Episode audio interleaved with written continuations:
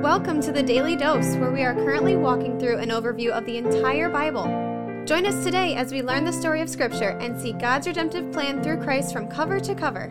Let's listen to Matt Reisetter, Director of Christian Crusaders and the Cedar Falls Bible Conference. Today we're going to be in Luke chapter 14, verses 12 through 14. And the longer I'm around Scripture, the more important I understand it to be that we see things in context. You can't rip these texts out of the context that they're embedded in because so much of what they mean is dependent on what's been going on in the passages around it. And this is certainly no exception to that. So going back to chapter 14, verses 1 through 7, Jesus Jesus healed a man on the Sabbath. This was his third Sabbath healing recorded in the book of Luke, and he did it in direct opposition to what the Pharisees and the lawyers would say was righteous or godly or right or good for what was done on the Sabbath. And he does this in part to make the point that as the kingdom of God is ushered in, we're not stuck in these old ceremonial laws that were very rigid and kept people from doing good, godly things, all in the name of thinking that they're doing good, godly things by not doing them. He's challenging the entire paradigm that these Pharisees and lawyers have been born and raised in and eat, sleep, and breathe. Then in the next text, verses 7 through 11, Jesus tells a parable of a wedding feast to the people who are gathered at this dinner where he challenged the Pharisees and lawyers in the previous text. And he notices that many of the guests are coming to this dinner and they're taking the seats of honor. And he tells them, don't do that because you're going to be embarrassed. Rather, take the lower places so that the host will exalt you rather than taking the more honorable places so the host will have to move you down. And of course, this all has to do with the challenge to the Pharisees and the lawyers from the text before. They have a inflated view of themselves. They think more highly than they ought. They think they're in a more special place in the kingdom because they're these Jewish leaders. And he's saying, don't think more highly of yourselves than you ought because you're not as special as you think. Be humble and let the Lord exalt you rather than you trying to exalt yourself in your righteousness, which is on display when you keep the Sabbath to the point of not helping somebody who needs help on the Sabbath. You can hear devotions on those previous texts in the two episodes prior to this one. Now we get to verses 12 through 14. He said also to the man who invited him. Now, before we go any further, it's important to point out now Jesus is talking to the ruler of the Pharisees, the guy who invited all the people to his house for this dinner, this banquet. In the previous text, he was talking to the guests who came, challenging their motives, telling them to be humble instead of come to something like this looking to gain honor or glory or exaltation for yourself. Now he's directing his comments to the leader of the rulers who invited them. And we're going to find that he's also got a motives issue that needs to be challenged. Here's what Jesus says When you give a dinner or a banquet, do not invite your friends or your brothers or your relatives or rich neighbors, lest they also invite you in return and you be repaid. But when you give a feast, invite the poor, the crippled, the lame, the blind, and you will be blessed because they cannot repay you, for you will be repaid at the resurrection of the just. Now, one thing we need to be clear about right off the bat, even though it seems like it says this, Jesus is not saying don't throw a party where you invite your friends or your family or your relatives or rich people. There are several places in Scripture where it's clear that we should be hospitable to all without discrimination, and that includes the people who seem to be prohibited in this text. But just like he noticed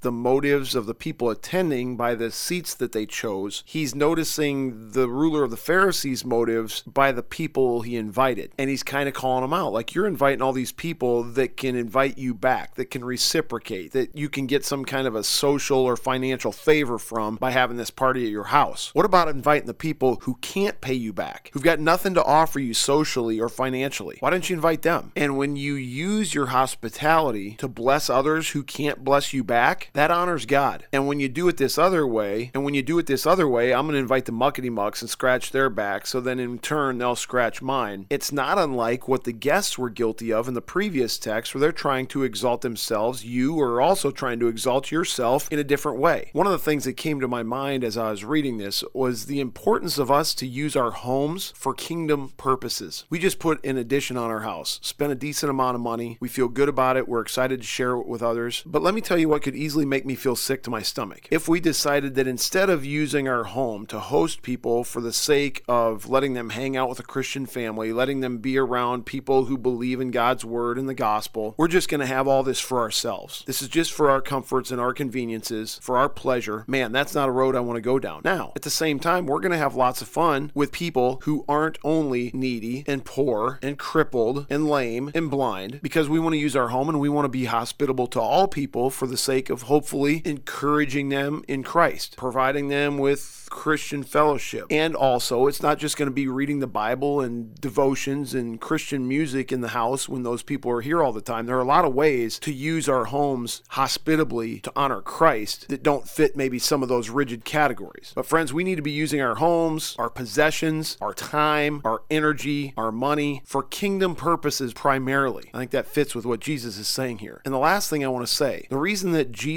wants this ruler of the Pharisees to not only invite people that can repay him, but to invite people who can't repay him is because that is consistent with the character of God. That's exactly how he has behaved toward us. We have got nothing to offer God. Nothing that we bring to the table raises his status or somehow completes him or does a solid back to him. We got nothing. Yet, in his love and compassion for us, he reached out to us in his son, Jesus Christ, the perfect God man whose death and resurrection open a way for us to have our sin forgiven, to be reconciled to God, to have a debt that we owe him paid on our behalf. All of this through faith in Christ because of a benevolent, compassionate God who invites people in who are lame and crippled and blind, spiritually poor. And in response to that, we ought to reflect that character to others. Thanks for tuning in. Have a great day. The Daily Dose is a podcast of Christian Crusaders Radio and Internet Ministry. Please subscribe to this podcast, leave a five star rating, share with a friend, and prayerfully consider financially supporting our ministry at ChristianCrusaders.org, where you can also find our weekly 30 minute radio broadcast, which is aired on stations around the world since 1936, and where you can listen to our Conversations podcast featuring inspiring interviews with interesting Christians. Special thanks to our 2022 Daily Dose sponsor, The Family Leader. God designed three social institutions to shape our lives